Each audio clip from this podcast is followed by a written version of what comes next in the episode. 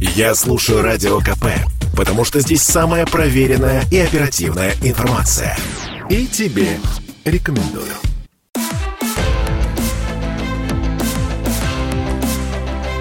Исторические хроники с Николаем Сванидзе на Радио КП. Год 1919.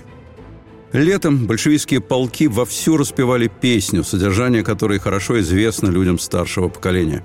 «Смело мы в бой пойдем за власть советов и с радостью умрем за все за это». В добровольческой армии песню пели по-старому, так как она звучала еще в 14 году. «Смело мы в бой пойдем за Русь святую и с радостью умрем за дорогую». Оригинальный текст песни переводит в своих воспоминаниях генерал Антон Иванович Деникин – в 1919 году генерал Деникин – главное действующее лицо на Южном фронте антибольшевистского сопротивления. В 19 году Троцкий считал Южный фронт самым опасным и указывал, силы врага состоят из двух самостоятельных частей – казачества, особенно кубанского, и добровольческой белой армии, набранной со всей страны. Насчет всей страны – чистая правда. Исторические хроники с Николаем Сванидзе. Осенью 17 года в городе Быхове в Белоруссии в здании бывшей женской гимназии, превращенной в тюрьму, находились под арестом главные участники Корниловского мятежа в августе 17 года. В их числе генерал Корнилов, генерал Марков, генерал Романовский, генерал Деникин. Общение между арестованными постоянное. Обсуждают, что делать дальше. Принято решение разными путями двигаться в сторону Ростова и Новочеркасска – из тюрьмы вышли беспрепятственно. Это ведь осень 17-го. Никто не понимал, кого надо держать под арестом. Переоделись, резко изменили внешний облик. Марков в образе солдата имитировал манеру сознательного товарища. Романовский сменил генеральские погоны на прапорщичьи. Деникин, в соответствии с конспиративной легендой, польский помещик. Часть этой легенды правда. Но только часть. Деникин родился в Варшавской губернии Российской империи. Мать Деникина – полька – Отец из крепостной крестьянской семьи. Сдан был помещиком солдаты, вышел в отставку в чине майора. Нужда в семье большая. Кроме памяти о бедности, из детских воспоминаний генерала Деникина рассказ отца об армейском наказании прогнать сквозь строй. Провинившегося гнали между двух шеренг солдат, которые били его ружейными шампалами. Часто забивали насмерть. Это еще Лев Николаевич Толстой описывал. Осенью 17-го поезд, в котором Деникин ехал из Быхова в Ростов, был битком набит солдатами. Деникин лежал на верхней полке, на него не обращали внимания. Он слушал, потом вспоминал. Во всех разговорах была разлита безбрежная ненависть. У большевика говорили мало, но революционная истерия легла на душу. Ненависть была даже к неодушевленным предметам, к любым признакам культуры. С одинаковой ненавистью рвали в клочья обивку вагонных скамеек, выбрасывали в окно вагона буржуя, разбивали череп начальнику станции на остановке. Царило одно желание – захватить и уничтожить. Не подняться, а принизить до себя все, что так или иначе выделялось. Враг всякий, кто умственно и социально выше – кто-то рассказал, что товарищ Ленин уже начал выплачивать крестьянам и рабочим их убытки за сто прошлых лет за счет буржуйских состояний. Все этому верили. Верили в рассказ, что, мол, на Аральском море водится птица, которая несет яйца в добрый арбуз, и от того там никогда голода не бывает, потому что одного яйца довольно на большую крестьянскую семью. На пересадке неожиданно Деникин столкнулся с генералами Марковым и Романовским – Марков изображал денщика Романовского, бегал за кипятком. Какой-то случайный поручик послал Маркова за папиросами. Потом нерешительно мял бумажку в руке. Дать на чай или обидеться. Поручик неожиданно обратился к Деникину. «Ваше лицо мне очень знакомо. Вы не были во второй дивизии в 16 году?» Вторая дивизия действительно входила в состав корпуса Деникина на Румынском фронте в 16-м. Деникин засмеялся. «Что вы, что вы!» Наконец прибыли в Ростов. Деникин попрощался с поручиком – во второй дивизии, милый поручик, мы с вами действительно виделись и вместе дрались. Прощайте, дай вам Бог счастья». Поручик онемел от изумления. В это же самое время на станции Канатоп один из бывших корниловских офицеров пошел в буфет за провизией. Его окликнул хромой старик в стоптанных валенках. «Здорово, товарищ!» «Здравия!» «Здравствуйте!»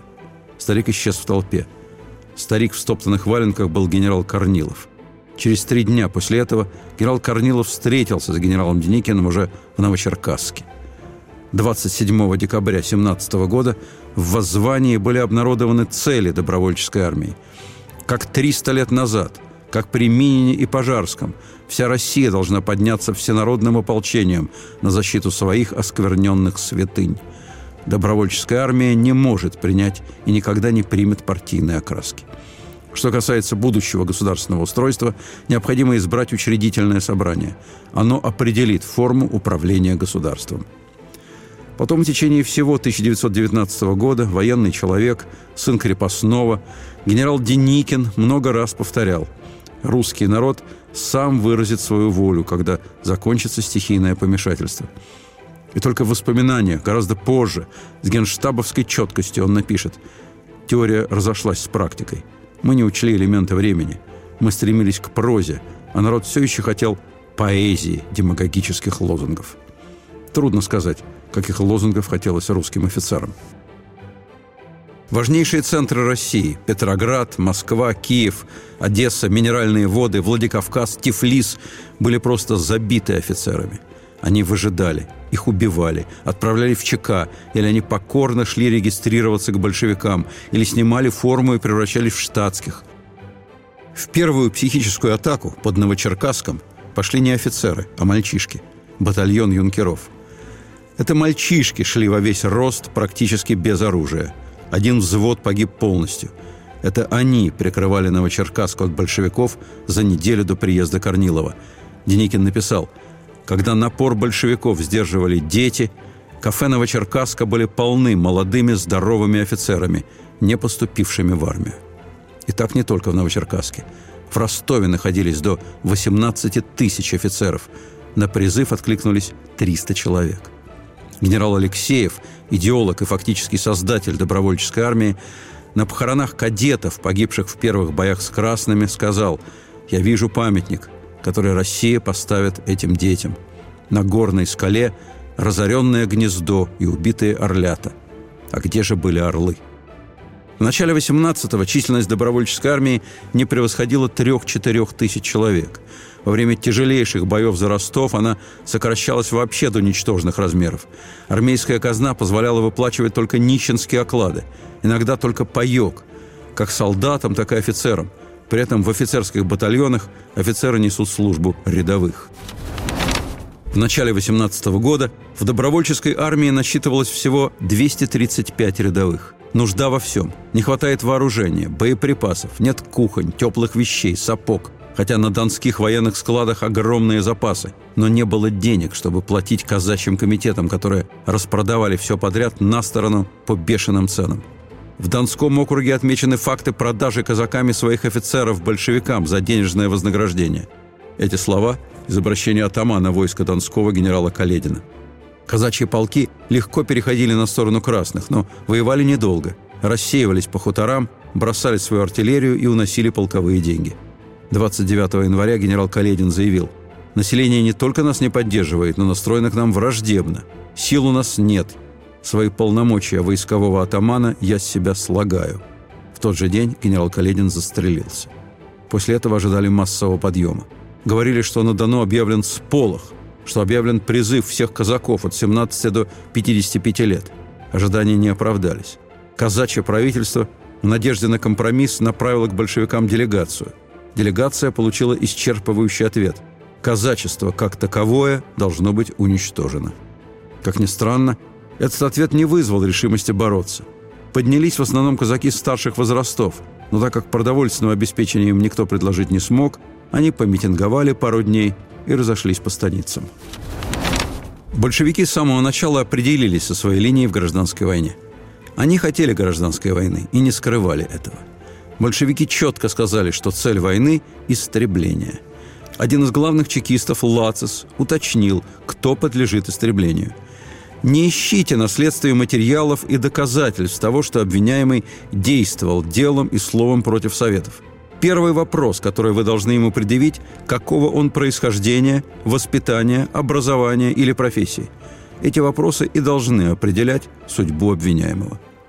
То есть ожесточение, возникающее собственно на поле боя, постоянно подкрепляется четкой установкой на террор. Слово «убийца» в России больше не обвинение.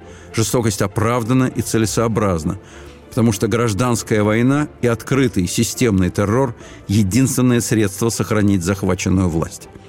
Генерал Деникин четко определил долгосрочные последствия гражданской войны. Это звериное время надолго зачерствляет сердца и понижает цену человеческой жизни. Но у Деникина масса сомнений.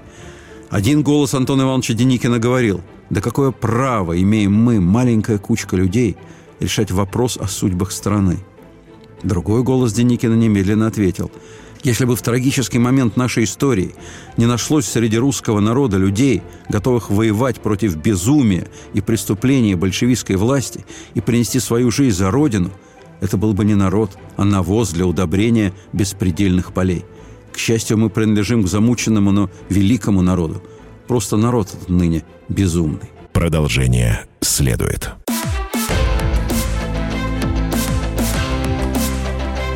Исторические хроники с Николаем Сванидзе на радио КП. Во время тяжелейших боев за город Ростов мощные ростовские финансовые круги и буржуазия материальной помощи добровольцам не оказывали. После месяца боев от добровольческой армии мало что осталось. Красные взяли Ростов. Главнокомандующий генерал Корнилов принял решение об уходе на Кубань. Они оставили Ростов – 10 февраля 18 года. На самом деле в этот день, а вернее в эту ночь, начался звездный час русской Белой гвардии. Легендарный первый кубанский поход, не имеющий аналогов в военной истории. В этой армии было всего 3206 человек, то есть чуть больше штатного состава армейского полка. Но дело даже не в численности. Состава такого никогда и нигде больше не бывало. Три полных генерала – 8 генерал-лейтенантов, 25 генерал-майоров, 190 полковников, 52 подполковника, 15 капитанов, 251 штабс-капитан, 392 поручика, 535 подпоручиков, 668 прапорщиков, 437 кадетов и юнкеров и 630 штатских добровольцев – но это все, что дала Россия на своем юге, который к этому времени уже становился регионом, куда бежали из Москвы, Петербурга, Киева, и который славился традиционной казачьей тягой к свободе. Но в начале 18-го и в Красную армию тоже шли с превеликим нежеланием. В бою бросали побежденных и переходили к победителям. Генерал Деникин написал, «Русская жизнь первой половины 18 -го года являла разительную аномалию народной психологии». Троцкий продолжал – Армия имела яркое, но непостоянное лицо. Армия нуждается в зарядах энтузиазма. Топтание на месте заканчивается катастрофой. 10 февраля 1918 года добровольческая армия вышла в Донскую степь. Деникин сказал «Пошли за синей птицей». По бесконечному, гладкому снежному полю – Шли какие-то штатские люди, ехали повозки, как в цыганском таборе. Женщины в городских костюмах и легкой обуви вязли в снегу. Это медсестры, врачи и около сотни беженцев. В перемешку с ними войсковые колонны. Кто в офицерских шинелях, кто в пальто. В сапогах, в валенках, в опорках. Гимназические фуражки. Деникин в штатском городском костюме и в сапогах с рваными подошвами. Из вооружения 8 трехдюймовых орудий – 6 снарядов, 200 патронов на винтовку. Генерал Марков, командир сводного офицерского полка, обратился к офицерам со следующими словами. «Немного же вас здесь. По правде говоря, из 300-тысячного корпуса России я ожидал увидеть больше. Но не огорчайтесь. Командиры батальонов переходят на положение ротных командиров. Но и тут, господа, не огорчайтесь. Ведь и я с должности начальника штаба фронта фактически перешел на батальон. Генерал командовал батальоном. В боевой цепи в штыковую атаку плечом к плечу идут полковник и прапорщик. Это и есть офицерский батальон, ставший, вопреки всем правилам, отчаянной и отличной боевой единицей. Корнилов назначен Деникина помощником командующего армией. Идея очевидная – преемственность. Если убивают Корнилова, командующим становится Деникин – Казаки в станицах вокруг сыты, богаты и надеялись извлечь пользу и из белого, и из красного движения. Но красные у них еще не были. Казаки еще не знают, что когда те придут, они возьмут все, и им отдадут даже последнее, с проклятиями в душе, но беспрекословно. А пока белым ни за какие деньги не давали ни еды, ни сапог, ни одежды. Корнилов считал казаков опорой белого движения в будущем. Но на сегодня делать нечего, и он отдал приказ о начале платных реквизиций. Что касалось вооружения, то его можно было добывать только одним способом – брать в бою у большевиков. Лошадей крали, но по всем меркам европейских войн это считалось не воровством, а лихостью. Из Донской области вошли в Ставропольскую губернию. В сутки прошли 46 верст с боем и переправой. В станице измученные люди валились на порогах хат, прямо на улице, и засыпали. Кубанские казаки тем временем по соседним станицам сдавали оружие красным – потому что красные уже приступили к изъятию хлеба, к земельному переделу, к убийству священников. Но еще казалось, что можно откупиться, спастись, сдав оружие. Когда в апреле против большевиков восстали казаки 11 станиц, это будет безоружное войско. У них было 10 винтовок на сотню. Они привязывали к палкам кинжалы и заостренные полоски железа, а остальные шли с лопатами и топорами – Против казацких станиц выступили карательные отряды с тем оружием, которое казаки сами отдали им. За карательными отрядами двигались обозы с награбленным добром. Исторические хроники с Николаем Сванидзе. 15 марта – начало ледяного похода Белой гвардии. Деникин об этом походе в воспоминаниях сказал «Не то быль, не то сказка». Ветер, снег, под ногами жидкая грязь, все насквозь мокрые, сапоги налиты водой – Впереди река. На противоположном берегу аванпосты большевиков. Мост снесло. Послали марковских конных разведчиков искать броды. Наконец громкий голос Маркова. «Всех коней к мосту! Полк переправлять верхом на крупах!» Начали переправу. За раз идет не больше двух лошадей, потом назад в поводу за очередной очередью пехоты. Глубина в пол корпуса лошади. Начала бить неприятельская артиллерия. Переправа продолжилась.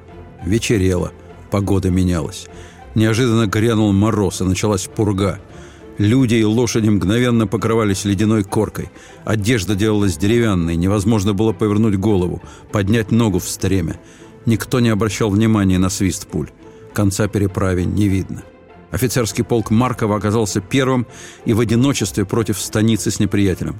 Со словами «ждать некого, в такую ночь мы тут все подохнем в поле» генерал бросился с полком под огонь пулеметов. В фильме «Чапаев» есть знаменитая сцена психической атаки.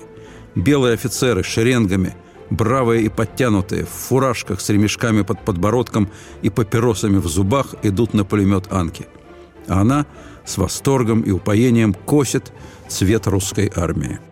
Все в этой сцене правда и про восторг Анки, и про отчаянную, почти веселую дерзость идущих на смерть офицеров. Деникин вспоминал, как генерал Марков про такие ситуации говорил «Так трудно, что даже весело». Из многих прототипов Анки Сталин выбрал одну – Марию Попову. Ей дали путевку в жизнь. Она получила образование, работала в Германии и в Швеции. Дочь свою одевала в самое лучшее и дорогое. Образование дала и во французском пансионе – вероятно, яркое воспоминание молодости о чуждых ей людях, которых она расстреливала в 18 году. Причудливым образом не отпускала Марию Попову. Дочка Марии Поповой хорошо говорила по-французски и плохо по-русски. Генерал Сергей Марков по-русски говорил превосходно. Он погиб летом 18-го. Марков беспримерно храбрый. Роста небольшого, усы и борода, как у последнего императора – Испанская оборотка была у Маркова в Первую мировую. По линии жены он близкий родственник семьи художника Рейриха. За семь месяцев русско-японской войны Марков получил пять боевых орденов. В Первую мировую еще ордена. Падая и проваливаясь в густом месиве грязи и снега, 39-летний замерзший Марков со своими офицерами шел в рукопашную с красными. 1 апреля решили брать Екатеринодар – Марков обратился к своим. «Наденьте чистое белье, у кого есть. Будем штурмовать Екатеринодар. Екатеринодара не возьмем, а если возьмем, то погибнем». За день до штурма Деникин сидел на берегу Кубани в пригороде Екатеринодара и разговаривал со штабс-капитаном Бетлингом. У Бетлинга типичная биография первого проходника, то есть участника первого кубанского похода. В мировую войну в числе первых пошел рядовым в добровольческую армию. Дрался в кубанском походе и дважды был ранен. Рука висит, кость перебита. Потом умрет от цепного тифа. Так вот, штабс-капитан Бетлинг сказал Деникину накануне штурма. Вот красногвардейцев, когда идешь в атаку, просто в глазах рябит. Ну, это ничего, если бы немного патронов, а главное, хоть немножко больше артиллерийского огня. 31 марта в 8 утра командующий добровольческой армией генерал Корнилов сидел за столом в доме в ближнем пригороде Екатеринодара. Неприятельская граната пробила стену возле окна и ударилась об пол под столом. Когда в комнату вошел адъютант подпоручик Долинский, Корнилов лежал, покрытый обломками штукатурки. Небольшая рана на виске, кровь текла из пробитого правого бедра. Корнилова похоронили 2 апреля за станцией Елизаветинской – Могилу сравняли с землей и сняли план места погребения. Добровольческая армия вошла в Екатеринодар через 4 месяца. Было принято решение о перезахоронении генерала Корнилова. В разрытой могиле обнаружили только кусок соснового гроба. Красные разрыли свежую могилу на следующий день после захоронения в поисках денег и драгоценностей. Увидели на трупе погоны полного генерала, сорвали мундир и тело Корнилова в одной рубашке под брезентом повезли в Екатеринодар – в городе въехали во двор гостиницы Губкина на Соборной площади. Площадь была запружена красногвардейцами. На балкон вышел представитель советской власти, пьяный, и объявил, что привезли тело Корнилова. Тело сбросили с повозки на землю. С тела сорвали рубашку, начали рвать в клочья и разбрасывать. Вся картина надругательства над телом Корнилова была восстановлена особой комиссией по расследованию злодеяний большевиков, созданной Деникиным. После гибели Корнилова – командование армии перешло к Деникину. Продолжение следует.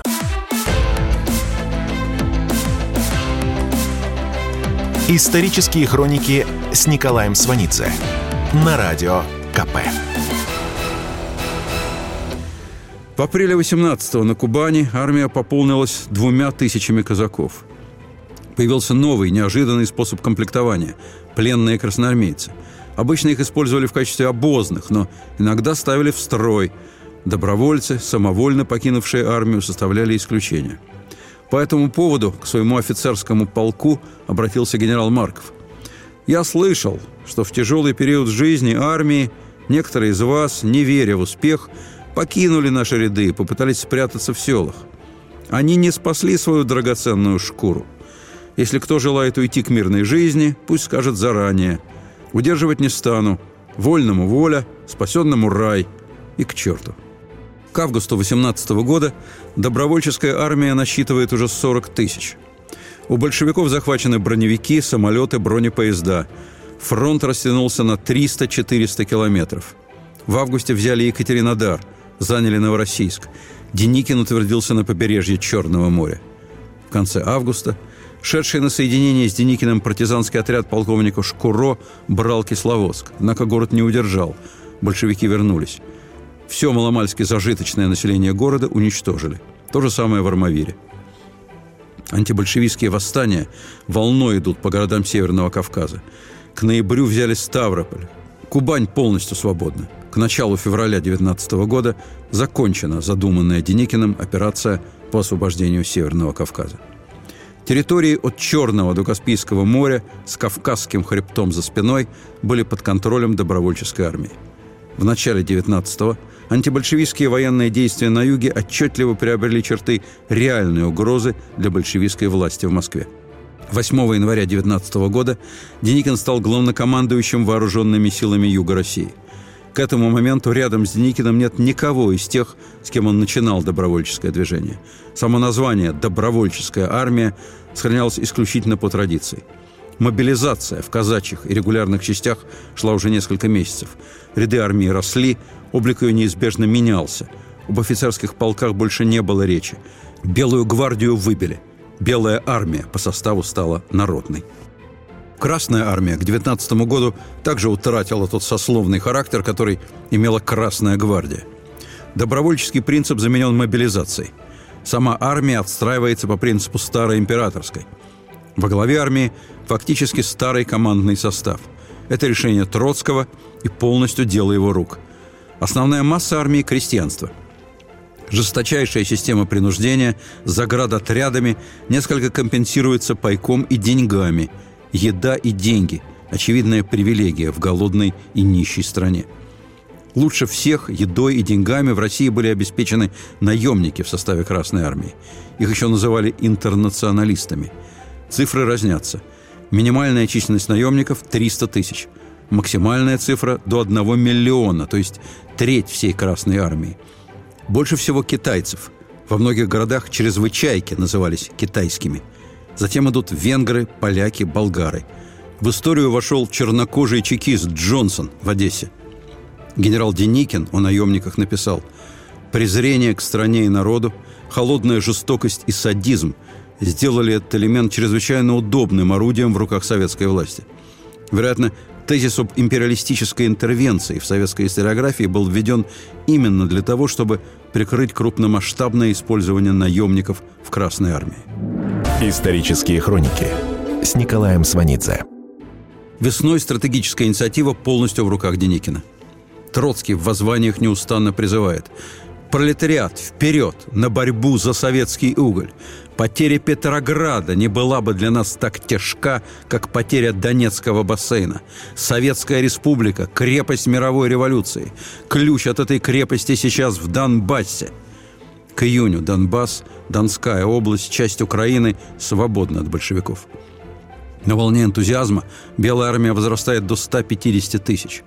Успех весенне-летних операций делает реальным поход на Москву, но только после взятия Царицына – Взятие Царицына давало возможность соединения с армией Колчака. Адмирал Александр Васильевич Колчак в это время уже имел титул Верховного правителя России. Деникин этот титул признал. Помимо судьбы советской власти, в Царицыне решалась к тому же судьба взаимоотношений Троцкого со Сталиным. История началась в 18-м. Сталин курировал Южный фронт от ЦК. Ворошилов – командующий 10-й армией, защищавший Царицын – Ворошилов постоянно требовал улучшения снабжения. Ни одна из советских армий не поглощала столько винтовок и патронов, как Царицынская. При любом отказе Ворошилов кричал об измене военспецов в Москве. Ворошилов вообще был категорическим противником идеи Троцкого о привлечении старых специалистов в армию. Троцкий вспоминал, что в Москве был постоянный представитель Царицынской армии по снабжению, матрос по фамилии Живодер. Приказы Центр Ворошилов не выполнял – Троцкий пообещал Ворошилову трибунал и потребовал отозвать Сталина. Сталин был отозван. Потом вернулся и был назначен членом Реввоенсовета Южного фронта. Ворошилова переводят на Украину. Троцкий написал Свердлову. Царицынская линия, приведшая к распаду армии, на Украине допущена быть не может. Линия Сталин, Ворошилов и компания означает гибель всего дела. Троцкий. Сталин Троцкому Царицын не забыл а Ворошилова навсегда сохранил при себе. Троцкий в воспоминаниях написал «Сталин тщательно подбирал людей с отдавленными мозолями». Деникинские войска, а точнее Кавказская армия генерала Врангеля взяла Царицын 30 июня. Троцкий в телеграмме признал полный развал Южного фронта Красной армии. Ни агитации, ни репрессии не могут сделать боеспособной, босую, раздетую, вшивую армию. В состоянии тупика 5 августа 19 года Троцкий подготовил секретный меморандум ЦК, в котором прописан план прорыва Красной Армии в Индию. С одной стороны, он не видел никакой возможности для советской власти удержаться в России. С другой, как раз в это время пришли сообщения о начале кампании неповиновения Махатмы Ганди. В Индию, к несчастью для России и к счастью для Индии, Красная Армия не ушла. В январе в станице Вешенская, на родине Нобелевского лауреата, автора «Тихого дона» Шолохова, началось антисоветское казачье восстание. По ходу восстания в Вешенской решением главкома Деникина были распространены листовки, в которых сообщалось, что Совнарком подписал секретное письмо о поголовном истреблении казаков – Фактически Деникин предугадал содержание циркулярного письма Оргбюро ЦК РКПБ о расказачивании. Суть циркуляра следующая признать единственно правильным самую беспощадную борьбу с верхами казачества путем поголовного их истребления. К остальным принимать меры, которые дают гарантию от каких-либо выступлений против советской власти. Конфисковать хлеб. К Деникину присоединилось 30 тысяч казаков. Восстание пошло по Верхнему Дону. В марте 1919 года умер председатель ВЦИК и секретарь ЦК Яков Савердлов. Сейф, принадлежавший Свердлову, был вскрыт в 1935 году. В нем обнаружено золотых монет царской чеканки на сумму 108 525 рублей, золотых изделий с драк камнями 705 предметов, кредитных царских билетов на сумму 750 тысяч рублей, а также загранпаспорта на разные имена – мужские и женские. Надо сказать, что до середины 18 года крестьянство сохраняло нейтралитет по отношению к большевистской власти. Появление продотрядов для изымания хлеба стало для них полной неожиданностью. Рабочие отказывались идти в продотряды. С осени, после начала массовой мобилизации, в продотряды начали направлять солдат.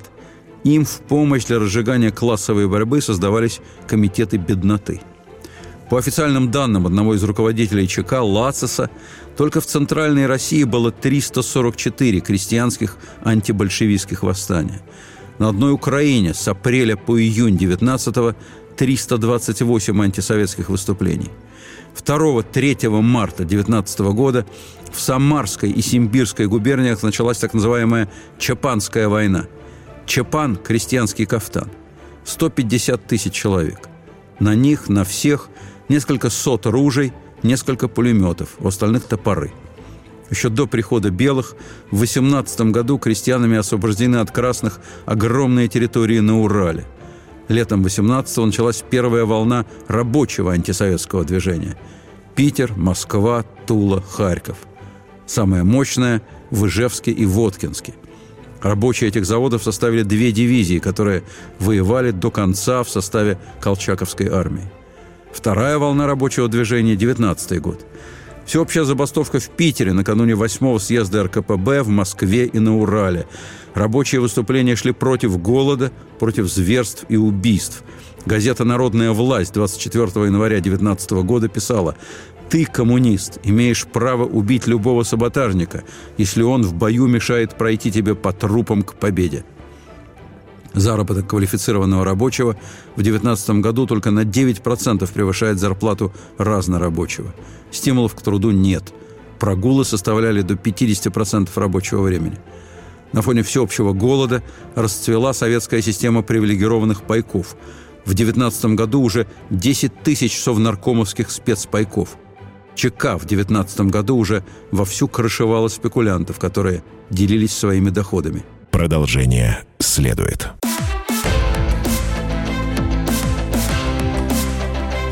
Исторические хроники с Николаем Сванидзе на радио КП.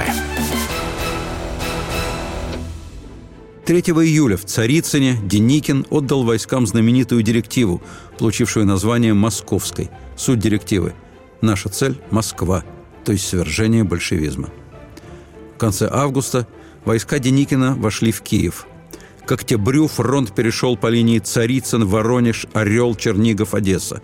Деникиным освобождены от большевиков 18 губерний и областей с населением 42 миллиона человек и территорией более 800 тысяч квадратных километров. Деникин подошел к Туле. Адмирал Колчак в Сибири в это время отступал. Генерал Юденич отбит от Петрограда. Сохранение Петрограда – личный успех и инициатива Троцкого – Ленин не видел смысла защищать Петроград. Победа над Юденичем – случайная, но удачная инъекция энтузиазма в армии. К осени 19 года общая численность Красной армии доведена до 2,5 миллионов человек. Все белые армии на территории России насчитывали в общей сложности 310 тысяч. В конце октября красные начали контрнаступление. То, что произошло потом, Деникин определил по-генеральски сухо – борьба вооруженных сил Юга окончилась поражением. Но сухость Деникина глубоко обманчива. Ни один генерал в новейшей истории России, кроме Деникина, так откровенно и подробно не говорил о проступках и преступлениях своей армии, даже если они не могут быть сопоставимы с деяниями противника. Деникин не сравнивал красное и белое. Он никогда не путал черное и белое. Деникин писал «Армия погрязла в больших и малых грехах. На них я должен остановиться. Погоня за военной добычей для многих рядовых – цель. Для руководителей армии – часто способ привести в движение колеблющуюся массу. Это явление новое для регулярной армии. Для казаков – историческая традиция со времен Дикого поля и Запорожья. 19 августа 19 года Деникин в Таганроге подписал секретный циркуляр по войскам номер 0208-167 я требую, чтобы все командиры немедленно приняли все зависящие меры к борьбе с мерзавцами, которые своим наглым пренебрежением к светлому делу, в котором они призваны принимать участие, вновь толкают нашу Россию в пропасть произвола. Я требую, чтобы они карались, невзирая на боевые заслуги и чины. При этом наказаний, кроме расстрела, никто не боялся. Все уверены, что в Москве будет амнистия – Генерал Романовский, самый близкий друг Деникина, докладывал ему, «Мы рискуем потерять всякую поддержку населения. Знаете, что поют на базарах? Взвились соколы орлами, опустились соколы ворами». Деникин ответил, «Обидно, но основания для этого есть. Я караю за бесчинство». Романовский протянул ему папку с 14 листами отчета. За сентябрь 19 года деникинцами изнасиловано 138 еврейских женщин, в том числе девочки 10-12 лет. Реакция Деникина. Скотов-насильников надо вешать без всякой пощады. И это при том, что антисемитские настроения в Белой армии очень сильны в связи с тем, что в высшем большевистском руководстве много этнических евреев, а Троцкий, как глава Красной армии, просто воспринимался как враг номер один. При этом полевые суды в Деникинской армии выносили смертные приговоры за погромы. Деникин говорил очень откровенно. «Я не имею никаких оснований относиться с особенной симпатией к еврейскому народу но из побуждений христианской морали я делаю все, что могу, чтобы предотвратить насилие над еврейским населением. В Деникинской армии были офицеры-евреи, некоторые с самого начала, с ледяного похода. Прибежищем мерзавцев часто становилась контрразведка. Она шла за войсками. У всех была своя контрразведка. В штабах, в каждой воинской части. Это была болезненная мания, созданная подозрительностью, разлитой по стране. Деникин писал – я должен сказать, что эти органы были часто очагами провокации и организованного грабежа. Были просто штучные садисты. В Забайкалье зверствовали атаман забайкальского войска Семенов, которого Колчак называл «белым большевиком», и командир азиатской дивизии «Унгерн». В Сибири атаман Аненков, потомок декабриста. На Деникинской территории известен своими зверствами генерал Покровский. Ему принадлежит афоризм «Вид повешенного оживляет ландшафт и поднимает аппетит». Афоризм Покровского перекликается со стихотворением, сложенным на стороне красных. Стихотворение называется «Скоро будет Рождество» и напоминает песенку «В лесу родилась елочка». Вот последнее четверостишее. «Тот, кто елочку срубил, тот вреднее врага раз в десять, ведь на каждом деревце можно белого повесить». 1919 год. Имена садистов у белых известны поштучно. Имен садистов у красных за редчайшим исключением не называлось но хороши и те, и другие. Исторические хроники Еще в конце 18 года Троцкий издал приказ под страхом наказания запрещаю расстрелы пленных рядовых казаков и солдат. Близок час, когда они расправятся со своими офицерами и встанут под советские знамена. Армия для Троцкого означала сохранение власти. В то же самое время генерал Деникин отдал свой приказ, обращенный к офицерству, стоящему на службе у большевиков. Всех, кто не оставит ряды Красной Армии, ждет полевой суд русской армии, суровый и беспощадный. Вопреки этой угрозе, по оценкам самого Деникина, процент красных пленных в белом строю иногда доходил до 60. Деникин писал, «Расстрелу подлежало красное молодое офицерство, то есть командиры из красных курсантов, и они знали, что ожидает их – и предпочитали борьбу до последнего патрона. Князь Балконский у Льва Толстого в «Войне и мире» перед Бородинским сражением говорит Пьеру «Я не брал бы пленных, они разорили мой дом, оскорбили и оскорбляют меня всякую секунду. Они враги мои, они преступники, по моим понятиям. Надо их казнить». «Да-да», — отвечал ему Безухов, — «я совершенно согласен с вами».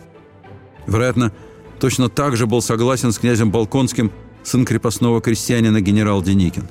Потому что те, которые развязали эту страшнейшую войну в его стране, долгие годы мечтали о ней, планировали ее вдали от России в своих личных целях, как может планировать войну только враг.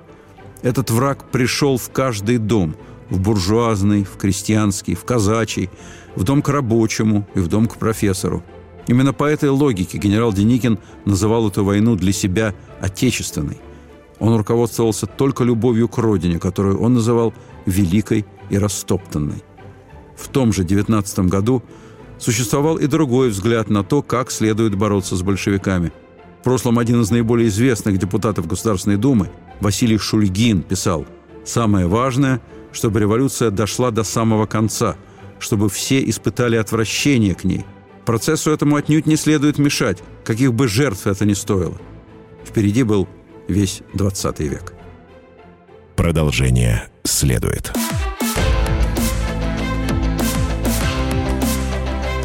Исторические хроники с Николаем Сванидзе на радио КП.